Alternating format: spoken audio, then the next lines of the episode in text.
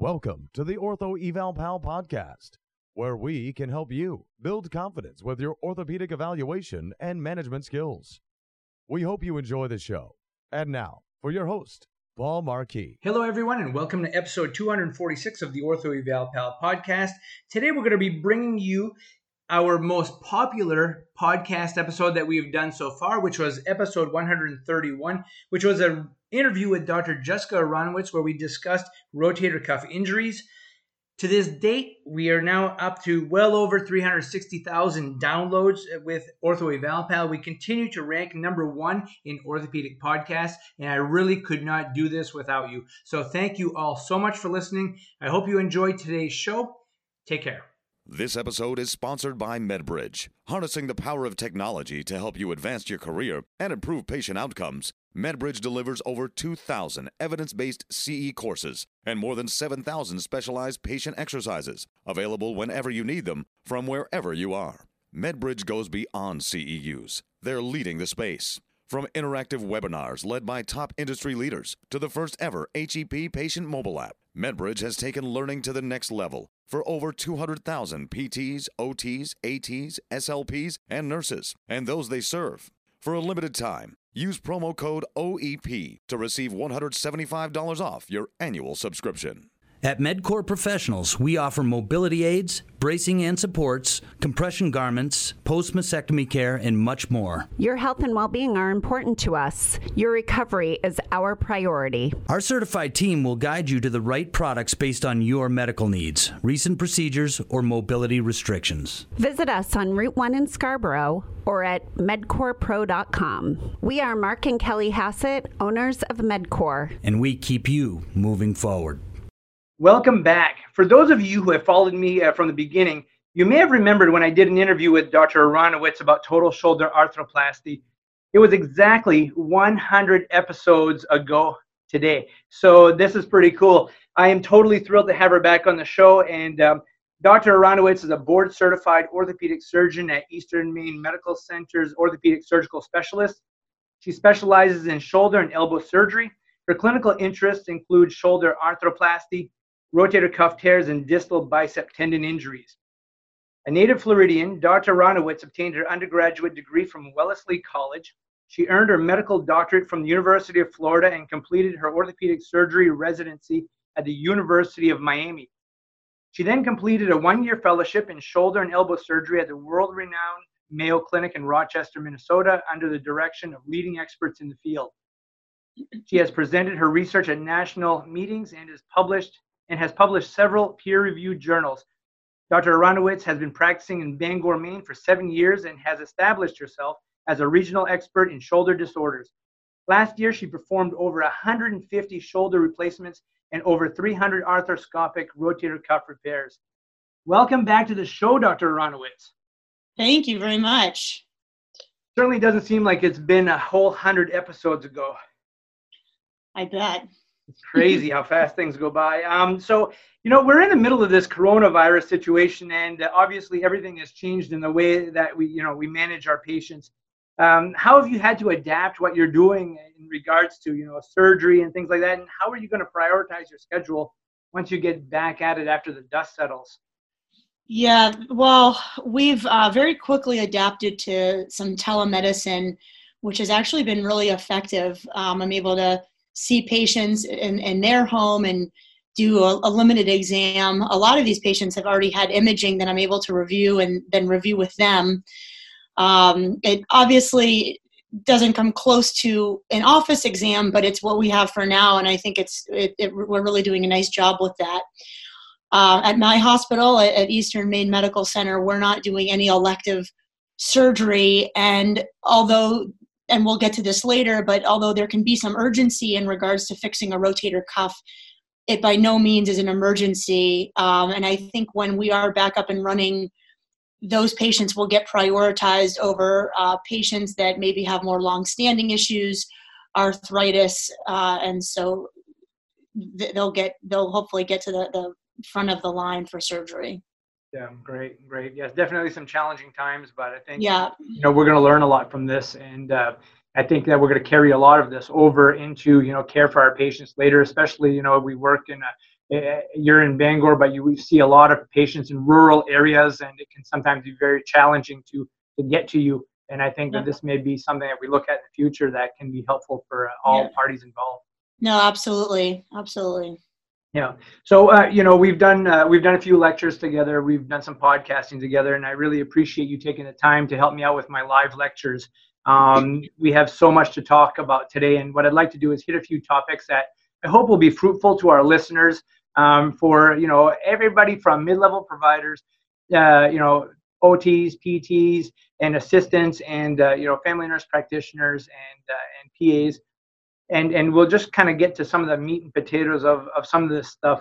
Um, so let's start off with uh, just a few commonalities that we see in certain patients. From your experience, what's the most common age range you see with people who have rotator cuff tears? And uh, do you see more males than females? Are there is there a certain population that you see more than than not? Right. So I think the the first thing is that rotator cuff disorders tend to be a problem as we get older, and we know in the literature that over half of people over the age of 60 may have a rotator cuff tear, whether it's symptomatic or not. So even in the, the population that doesn't have any shoulder pain, there's a certain percentage that if you got an MRI on a normal feeling shoulder, they would they would have a rotator cuff tear. Um, and so, you know that in terms of the prevalence or the age demographic, it is uncommon to have a rotator cuff tear in your 30s and even in, in your 40s. It is not uncommon in your 70s and 80s. So, I mean, that's that's one part of it. Um, I think I probably fix more in men. I don't know if that's really borne out in the literature. Uh, and I also think that there's two different ways to, you know, two different approaches with regards to rotator cuffs the degenerative kind and the traumatic kind. And those are viewed differently, and the approach to treatment is different. So, the degenerative kind is someone who's in their late 60s and they just started having shoulder pain and they don't know why and it hasn't gotten any better and maybe they have type 2 diabetes maybe they're a former smoker those are all risk factors and they have a rotator cuff tear and that's a lot different than a 55 year old or a 45 year old who falls off a ladder um, slips on the ice and has a rotator cuff tear so those are kind of the two classes the traumatic versus the the degenerative sure sure great thanks um, you know all patients uh, and tears are different. Would you say that there are common signs and symptoms when a patient walks into your office, and are there certain presentations that you see that are common with people with rotator cuff tears? Because it can be very, very difficult to identify sometimes in the clinic if a person has a tear or maybe a tendonitis. And I've put up plenty of videos on YouTube where people cannot lift their arm whatsoever, um, but they all they have is inflammation. They don't even have a cuff tear or, or any tear of any sort. Um, any any common things that you see when they walk into the clinic? Yeah, so I think that's a really good point that you make, Paul. That there there are some things that mask as something else, or that there is overlap. But I think the things that I hear from my patients the most um, is that it bothers them at night and or wakes them up from sleep. They localize the pain to the lateral part of the shoulder. So it's if they, they grab their shoulder with the other hand and very reliably grab right around the deltoid. And, and as you know, that's because in the subdeltoid space is where subacromial bursitis and any inflammation is going to accumulate. Um, and then the other thing is, well, when I'm just sitting here, it doesn't bother me. But as soon as I go to reach for something or lift for something, it bothers me. So I think, and, and certainly you can see all of those things with tendonitis and impingement, but those are really classic findings for rotator cuff tear pathology. So there's that, and then there's the weakness part where they they notice specific weakness, especially in the plane of abduction or overhead motion, where someone with impingement per se, you know, has pain, but they're like, you know, I'm still able to lift and do the things I want to do. It just really hurts. Um, you can see that with a rotator cuff tear, but you know, a lot of times weakness is a component of of having a tear. Right. Yeah. Uh, you and I evaluated a gentleman yesterday who uh, we suspect has a rotator cuff tear, and uh, and I really like the one of the points that you brought up with him, which um, I don't use very often, but I'm definitely going to start asking now, is this gentleman had previously torn his other rotator cuff, and you had asked him, you know, when you hurt this one, did it feel like the other side? And it Yeah. is amazing at how many people will say, they'll come into the clinic and say, I just tore my rotator cuff. I'll say, well, did you have an MRI? Did you see a surgeon? Did you see somebody? They'll say, nope. I had one on the other side. It felt exactly the same way. I think that was a great point that you brought up. And Yeah. definitely, uh, the- patients know. They just know. Yeah, they know. Um, and I've, I've learned that actually just from talking to my patients over the years and, you know, asking them and they, yeah, they know it's, uh, I, I fortunately haven't had a rotator cuff problem, but, um, I, I think that when, when it happens, they know when it's in the contralateral side. Yeah, yeah, it's usually pretty traumatic. Um, I assume you X-ray a lot of your patients, a lot of your shoulder patients. Um, you know, can you tell us what you're looking for with certain types of patients, and and what is relevant in an X-ray? Because sometimes we get these X-ray reports back, and it might tell us something, but it it may not say this patient has a rotator cuff tear or they have this bony problem contributing to the shoulder problem. What are you looking for?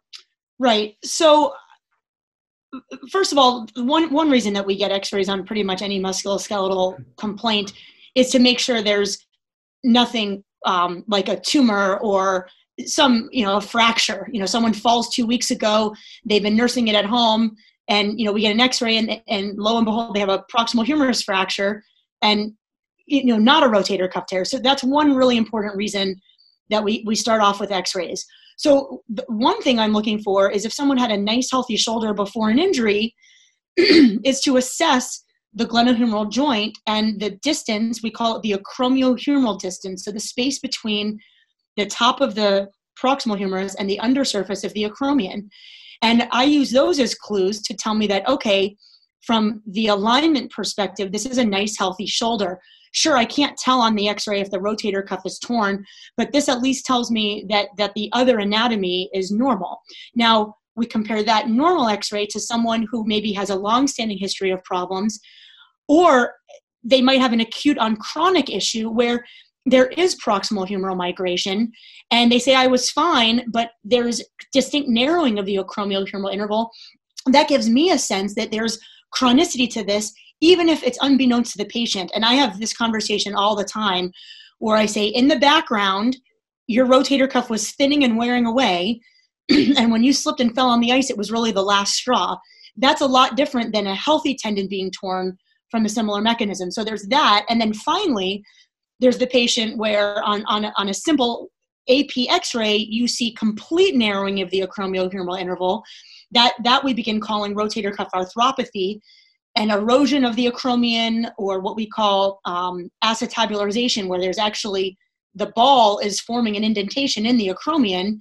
And that of course is a much different situation than a straightforward you know rotator cuff tear. Now, now the patient is getting arthritis um, maybe superior glenoid wear glenohumeral arthritis because of a rotator cuff deficient shoulder. So although sometimes x-rays don't tell us the whole story and we, we do often need to get an mri I think that they are a very good starting point for a musculoskeletal evaluation. Yep, great, great.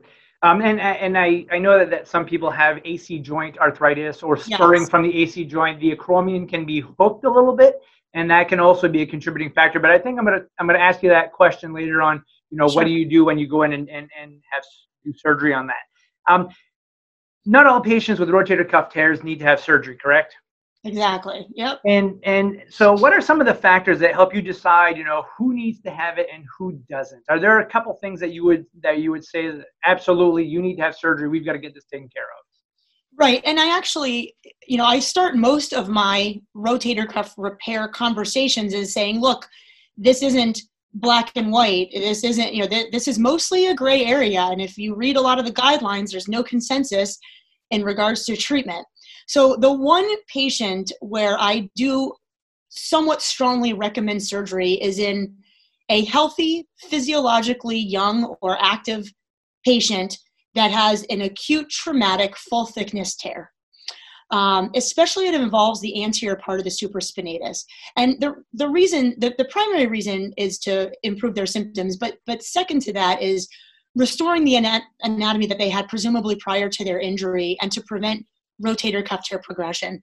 So that uh, you know that that is sort of the most clearly defined in my practice for the person that I would offer surgery to in terms of having a rotator cuff tear. then you know you get into the patients that have failed non-operative treatment. And so i think that's the next conversation as well they've had four to six months of pain. They've had three months of therapy. They've tried a course of anti-inflammatories or over-the-counter pain modalities. Their symptoms are getting worse and they you know they're really having a hard time. Uh, you know then it's then it's a, a surgical conversation. I think if someone presents to me with a partial thickness tear even a, a degenerative tear that um, you know they haven't had any treatment say it's been two months i i really do think there's a role for non-surgical measures and all uh, and, and the, the, the, mainstay of that is therapy.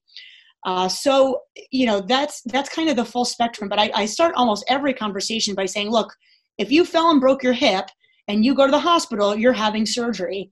Your rotator cuff is is not that. And so you know here are all the options. And I, I i really try to go through all of the options. And then the the one the interesting thing about having the conversation about rotator cuff tears is that more often than not as surgeons we talk a lot about the risks of surgery. And this is the the, the one and, and with arthritis if patients want you know don't want surgery well so their arthritis gets a little worse it doesn't change the fact that they'll need a shoulder replacement if you have a rotator cuff tear and you choose not to have surgery there is a chance of rotator cuff tear progression. We, I can't give exact numbers. There are some factors on the MRI that, that I can uh, counsel the patient on, and the size of the tear matters and that kind of thing. But I think it's important in patients who might have minimal symptoms that a smaller tear can turn into a bigger tear, or a big tear can turn into something that's an irreparable tear, and, and that certainly affects things down the road. I know we're going to talk about that in a little bit as well, but I do spend time talking about risks of non-operative management in, in those patients as well. Sure, sure. So I'll piggyback off of that. You know, patients come into uh, therapy and you know, we spend a lot of time with them. We do a very comprehensive evaluation and we see them three times a week. It might be an hour, hour and a half of treatment with them. And we, you know, it gets pretty comprehensive. Patients ask a million questions to, to us and oftentimes questions, you know, we, we don't have the answers to, but this one question comes up very often. You know, do I have to have this rotator cuff repaired now? Or, you know, I'm going to be retiring in six months. Can it wait till then so I can get through my work? Um, can you talk a little bit about, you know, uh, the tendon retraction, the size of the tear, the integrity of the tissue, and the need to, you know, do it quickly? Or can they wait and still have a good outcome? Yeah, that's a great question. I get asked that all the time too, because in, unfortunately in Maine, there's no great time to have your rotator cuff fixed and be out of commission for a while, whether it's summer, winter, fall. People have plans all the time. Um, so we know from the literature, from you know, some, from several studies that in the setting of an acute tear, the outcomes can be better if it's addressed within six months.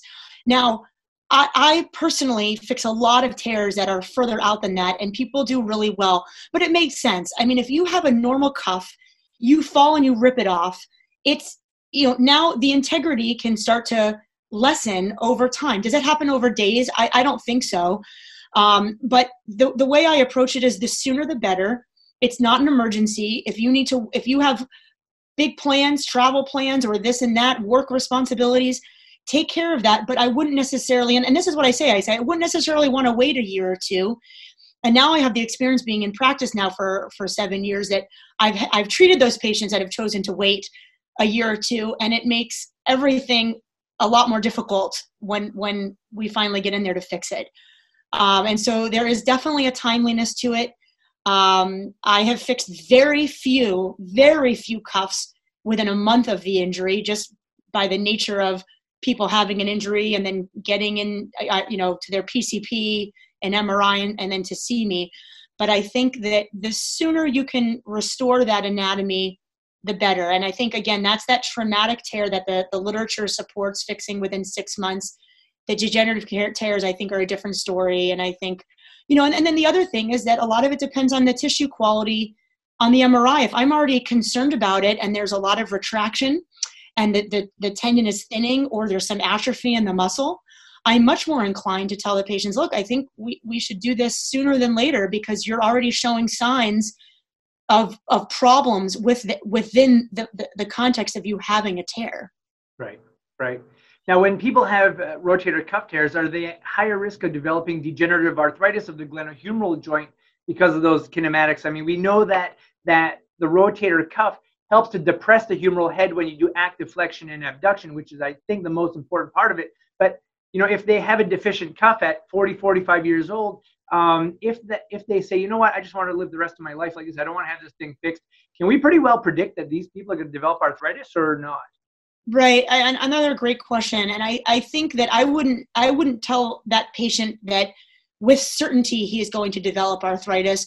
That is the concern of leaving it the way it is. And I think that that's primarily an issue with the larger tear. So if someone has a small, you know, a small defect in their rotator cuff, I, I think that without substantial tear progression, I don't really think that that's going to cause advanced arthropathy or these extensive degenerative changes.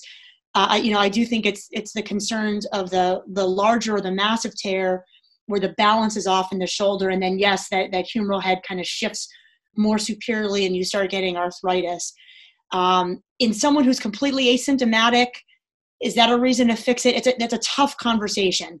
You know, I, th- those are tough conversations to have because repair and, and post-operatively it's painful. And so I don't really know what the right answer is, but I have that conversation with patients very specific to each individual. Yeah, I think I think that probably, you know, the amount of pain that they have and the amount of loss of function are probably the two biggest uh, you know contributors here in regards to making decisions on stuff like this. It seems yeah. it seems like that's the way the patients you know go uh, when we when we see them and talk to them. But we do get a lot of patients who come in with large tears and great function, yep. and not a lot of pain, and uh, we just happen to discover them while they're in the clinic. Right. Know, yeah, yep. that's interesting. Um, so, you know, there besides the rotator cuff, there are other pain generators in the shoulder. You know, the subacromial bursa and the proximal biceps um, and the AC joint when you do surgery on folks with rotator cuff tears, do you clean some of this quote unquote clean some of this stuff up while you're in there prophylactically? Or um, do you look for signs in there that would say we, we need to take care of this because it's a contributor right. So we'll start in order here. So let's talk about the acromioclavicular joint for a second because i get asked about that a lot. I will tell you that and, and this is based on experience that almost all or uh, many, many patients over the age of, let's say, 40 have some degree of AC arthritis on their x ray. And so they get told they have shoulder arthritis. I, I think it's, that's a whole separate category, and the patients are being misled. If it's symptomatic, if they show me that they have pain over their AC joint, or if I push on that area and it reproduces pain, I have been very pleasantly surprised at the number of patients that have a horrible looking AC joint and I'm pushing and pushing. They're go, no, no, no, that's not where my pain is. My pain is out here. So in my practice, if they do not have symptoms there, I do not treat it um, at the time of surgery. And, and, and most people don't. Some people do. Um, but I think that you're doing, you know, you're, you're then exposing another joint that may not necessarily need to be exposed at the time of surgery. If they have any tenderness there, um, then, then I will then I will address it. So that's the AC joint. In the process of me um, cleaning up everything around the rotator cuff, I do a bursectomy, um, and then if if I feel that the acromion is contributing to the rotator cuff problem, or if it's inhibiting my ability to get a nice repair. So sometimes you actually need to resect a little bit of the acromion um, just for the technical aspects of surgery. But you know, there, there are some studies that show that performing an acromioplasty routinely does not necessarily affect the outcome in the setting of a rotator cuff repair. So again, that's kind of patient specific. The proximal biceps we continue to learn more and more about, and uh, you know I do believe that that can be a, a, a substantial pain generator. It's also right next to the supraspinatus. It's in between the subscap and the supraspinatus. But when our you know when you're trying to create a nice footprint for repair, you can get into that biceps if it's still there. And so I tell people that I might need the room there for my anchor placement. And I, the last thing I want to do is put an anchor and stitches right there and then have that start to rub against the biceps tendon. And, and then the, the patient has biceps tendon problems later. But I will tell you that, that at least two thirds of the time I get in there and there's inflammation of the biceps.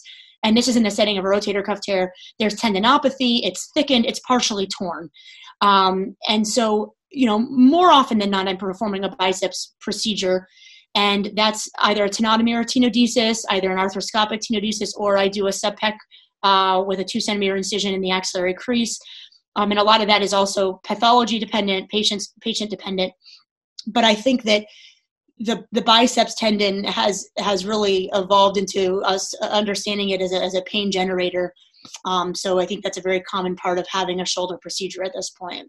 Yeah, I never realized it was such a pain generator until uh, you know after seeing hundreds and hundreds and hundreds of patients yeah. with rotator cuff tears, and they come in, they have this bicipital discomfort, and I, I consider it biceps tendonitis. You know, when you go down the groove a little bit, it gets into the musculotendinous junction. Yeah. And they come in, they did something stupid on the weekend, and they're like, there was a big pop and there was bruising. you know, they, they blew the tendon the rest of the way, and right. um, they feel like a million bucks. Yes. Um, it's just amazing. And, uh, and so I, I, that's when I've really realized that, you know, this really does cause a lot of discomfort, you know, concomitantly with the rotator cuff issues that they're having. Yeah. And, no, I, and I, you know, the, the long head of the biceps is also a humeral head depressor. Uh, and so along with the rotator cuff, they have to work together. So they kind of, uh, you know, fit, you know, side by side. And uh, I think they both contribute. Um, so, you know, we, we see a lot of patients kind of prehab. We, we, we may be treating them. They come in, they have a rotator cuff tear. They're waiting to get the MRI. They're waiting to have surgery and they're in therapy. And I'm a big prehab guy. Obviously, I'm a therapist. And I think that having good mobility, good capsular mobility is important. And getting all the surrounding muscles uh, strong is important uh, also in periscapular strength and posture and all that stuff. Um, but I think more importantly, it, it's a matter of patient comfort because we've seen some of the studies where patients have surgery, rotator cuff surgery, and they have difficulty after. Oftentimes because they just don't have the confidence because it's a it really it's it's a high risk therapy procedure to do afterwards because it's so easy to re-tear. Um, and so we have to be very cautious, and um, patients have to be very cautious. And so I just want to get your take on you know the important things that that we should do preoperatively in regards to making patients comfortable and and understanding stuff and then post-operatively you know how should we you know what kinds of things do we need to be careful of? Yeah i i, really think your point about patients being somewhat familiar with therapy before so they know what to expect after is, is a really great point. Um, i think for me one of the more important things is motion and i think if if they can restore passive motion now i know a lot of times it hurts to get their arm up but if if they have good passive motion going into surgery, the risk of stiffness following surgery is quite low. Um, and then, of course, you know, the, the strength and, and mobility um, component to it as well. But I, I do caution patients that, you know, I don't want them to go to these extreme measures to try to, you know, get as much as they can out of it just to then have the surgery and then we shut them down in a sling and all of this stuff um, and so you know so there's that there's a financial component as well but i do i do believe that um, the better they are heading into surgery like anything the better they will be um, you know in terms of their range of motion and strength you know afterwards. And i think that the expectations you know in terms of them kind of knowing what it feels like to have someone else move their arm and push it a little bit. And i think after surgery and, and for you know any therapists that are that are listening um, most of us are pretty specific with our, our guidelines. And and one thing is that there's really no I, I, so i don't know anyone that fixes a cuff tear and then says yes just move it at your discretion active or passive right away. So i don't i don't know you know anyone that does that. And i also know that there's there there's differing literature on whether you move it right away or not. So i think regardless of what you do at the first six weeks so if you start early passive motion those patients can regain more motion earlier on, but at a year, those patients compared with patients that were just in a sling for six weeks are at the same place. And so for me, if I have a solid solid repair, if it's on, on a smaller or medium size of a tear, I, I'll do some passive motion. But if they have frail bone or the tendon quality wasn't great or it was a eight anchor repair, you know, I will just keep them in a sling for four to six weeks and then get going with passive motion then. And I think you know you're balancing the healing and then the mobility and i think if i had to pick one i would choose healing and a little bit of stiffness and have them work through the stiffness later yep. but have a healed rotator cuff repair I, I agree with you. I definitely agree with you on that one. You've, you and I have had conversations about this, and I, I think patients it, it can be individual with certain patients. You know, I have a strong belief that people with Dupuytren's contractures have a high incidence of adhesive capsulitis, and that if we recognize that before surgery, maybe those are the types of people that we want to get them moving passively a little bit faster so we don't have a disaster way down the road. Uh, but I totally agree with you. I think that good integrity of the rotator cuff is important, and uh, first, and then we can gain motion later. And um, as you and I have talked about, and this was really funny, first time uh, Dr. Aronowitz ever uh, presented for me, we never had seen each other's presentations, but I used the term, you know, wet toilet paper as, you know, to try to compare uh, poor quality rotator cuff integrity. And, and Dr. Ro- Dr. Aronowitz came up, did her presentation, and used exactly the same terminology while talking about poor, you know, tissue integrity. And so, you know, if we have a situation like that, that's where it's very important for the surgeon and the therapist to be talking to each other, or there's some indication that, you know, this was a very tenuous repair, it was difficult, or it was very retracted, or whatever, whatever it is. That as a therapist, I really look at that seriously and I slow that person down and I really look at the tissue that was repaired so that we're not stressing that. The other thing I want to mention is there was a recent study that was done um, where they did EMGs around the shoulder and they had people do certain activities like take a sling off and put a sling on and take the shirt off and put the shirt back on while in a sling. And they found that those were the two activities that increased rotator cuff activity the hmm. most. Um, so I think that's very important that we teach people how to do these things appropriately and safely, and we have them review that before surgery. And then really early on after surgery, we review that again, and then maybe we give them some time off till they start their actual therapy. Uh, but that post-operative period where you know patients don't get guidance like they do with total hips and total knees where they have a therapist every day from the day of surgery till the day they start outpatient therapy. Mm-hmm. Um, rotator cuff patients, they, they go home, they have their sling, they really have no instruction on that. So I think that that's important that we really fine tune that so they don't re-injure themselves just doing something like changing a shirt. Right. Agreed. Um, all right. So, uh, you know, obviously rotator cuff surgery is painful. It's very, very painful. And it's one of those things that, you know, patients just dread if they've already had one before are there you know in, in the light of all the patients who have had issues with you know narcotic medication and being addicted to stuff afterwards do you have a, a prescription or a you know a, a, process that you use with medication afterward that seems to work well uh, with patients rotator cuff repair yeah another another great question. So again this is a, a patient specific issue as well. Um, we have all of us across the board with everything have moved away not entirely, but moved, have moved less, you know, from opioids. Um, and so we do multimodal therapy. So first, you know, most of my patients get an interscalene block before surgery that can last between 12 and 24 hours after surgery. So that is that is extremely helpful in terms of the immediate postoperative pain. Then we do a combination of Tylenol, um, gabapentin, which is a, a, a, neurologic mediator, but has been shown to be quite effective in shoulder surgery. We use that very limitedly for about three to five days, um, an anti-inflammatory, and then finally um, a, a, very limited limited use of an opioid if necessary. And then, I mean, the other thing is having a conversation with everybody that y- you cannot expect to go through this without any pain. Your the goal is not to get you to a pain level of zero on postoperative day two. And so if, if people, you know, if you set that expectation and people understand that, and that this is a different type of pain that then goes away, um, you know, the goal is to use the, the least amount of narcotics possible for the least amount of time. So we, and, and you know, ba- based on all the data and then current guidelines, I mean, we really are restricting the number of pills that, that people are prescribing. And I think that that has done much more good than, than harm across the board. Yeah, I don't know. Whatever you guys are doing uh, has been awesome. I, I really yeah. have seen a big difference in the last couple of years. Yeah. regards right. to that, and uh, you know, we're not having patients just you know looking for for that fast yeah. relief. And I think you hit the nail on the head when you said expectation. If we tell them ahead of time, this is going to be a painful procedure, and you know what? If you come out of it and it's not painful, hey, that's bonus. That's icing yeah. on the cake. Exactly. But it is going to be painful. I think if they understand that, then then they're going to be fine with it.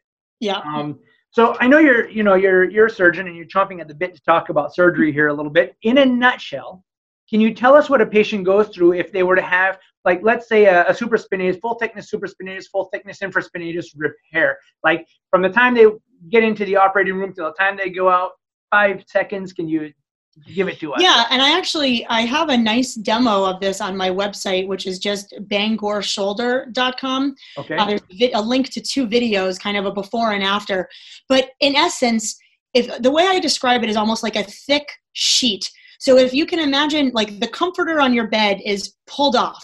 I'm trying to make the bed and then and then seal it down with the stitches and and reduce that that that the comforter right over the mattress where it belongs.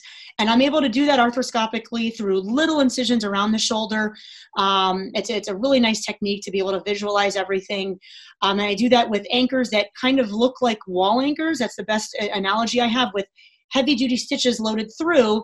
And then I weave those stitches through the tendon and then secure those stitches to an additional row of anchors. That's called a double row repair. That's sort of the standard um, repair for an average size rotator cuff. Sometimes smaller tears can can we can just do a single anchor, but it's the same concept of sewing stitches through the tendon and then anchoring it with um, a, a, biocomposite uh, medical grade plastic, obviously that actually resorbs into the bone over time.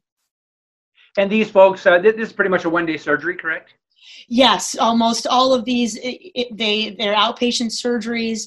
Um, you know, I do multiple, you know, surgeries like this uh, on my operating room days, and people go home and they do very well.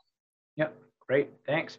Um, what's the difference between a 40 year old with a massive rotator cuff tear and a 75 year old with a massive rotator cuff tear? And you can't say 35 years.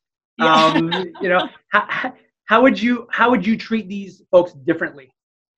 Yeah, well, I think first off, I'd much rather be the 75 year old than the 40 year old. I think that the young patient with a massive tear is one of the most challenging areas, not just in my practice, but shoulder experts all over the country and the world. With the 75 year old, depending on what the tendon looks like, our options um, really, in a, in a nutshell, are either to fix it, depending on the patient and the cuff, or we replace it with a reverse shoulder replacement. Um, and I, my approach is that if I feel that I can fix it and that it will heal, that is my preference. And and I, you know, as as many arthroplasties as I do, if the patient can keep their own bones and tendons, um, then then great, and we we try that. In the 40 year old, you know, if it's an acute tear, I've fixed a number of these in patients that age where it's a huge tear but it's it's traumatic they're much less likely to have a degenerative cuff tear just because of their age. Um, but these are the patients I've had falls off ladders, falls off decks, um, you know, snowmobile injuries, and and get you get in there and you're able to get a great repair. The the challenges in those patients where the the tendon quality isn't great or um, it's not really a repairable tendon and that's a whole separate issue that we could talk a lot about there are some options that have been much more recent, including using grafts, uh, tendon transfers, um, things like that. And um, again, that's this is an evolving area for for shoulder experts, um, and you know it does it does represent a, a, a challenge because I think that it, it, can be a problem long term. And again, if you're 75, it's not as much of an ordeal as if you're 40 or 45. So. Right, right.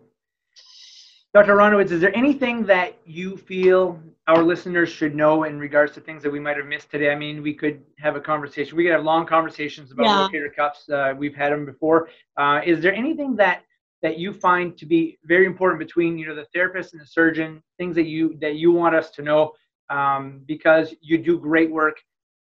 You want those patients to do well afterwards, and we feed off of each other. You do great work. We try to take care of those patients and get them yeah. back functionally.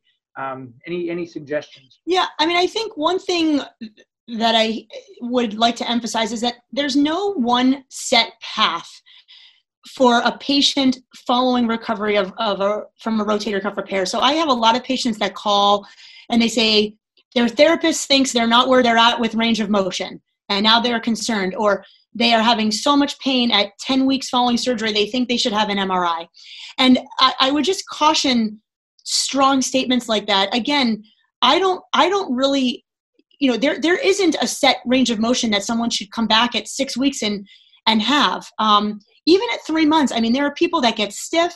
There are people that have great motion right away and everything in between. And i really emphasize that this takes six months to a full year for recovery. And so anything before that I, I think is par for the course. I mean, in, in, in, unless they've had a really bad re-injury, like they they fell or you know something happened, I think that, and even a lot of times people find that once they're out of the sling, their shoulder hurts a little bit more. They're activating those muscles that have been resting. They're probably doing a little bit more, and and so that's okay. But we get some phone calls that you know now it's two months and, and they're having more pain than they did at two weeks. Well, they're they're doing a little bit more. Their the expectations on their shoulder is more. So I think that again, there are some people that um, some surgeons that choose not to move right away and you know start passive motion right away. And I think the the take home is that it, it really takes a long time to recover from these and patients are different and there are some patients that have risk factors for stiffness even if they have some stiffness early on i try not to get too concerned about that just keep working with them trying not to exacerbate any any pain or inflammation. Um, but I think that there are just so many roads that patients get to take to get to the same place in the end. Yeah, absolutely. I think, and I think uh, you know, as far as therapists go, for those of you who are therapists out there, um, it's important to know your anatomy. It's important to understand what tissues were, were repaired, and that oftentimes we may get, and this happens, we get an order that says a rotator cuff repair physical therapy evaluate and treat or OT evaluate and treat. Right. Um, you know, a, having a, an infraspinatus repair is very different in regards to the rehab compared to a supraspinatus repair.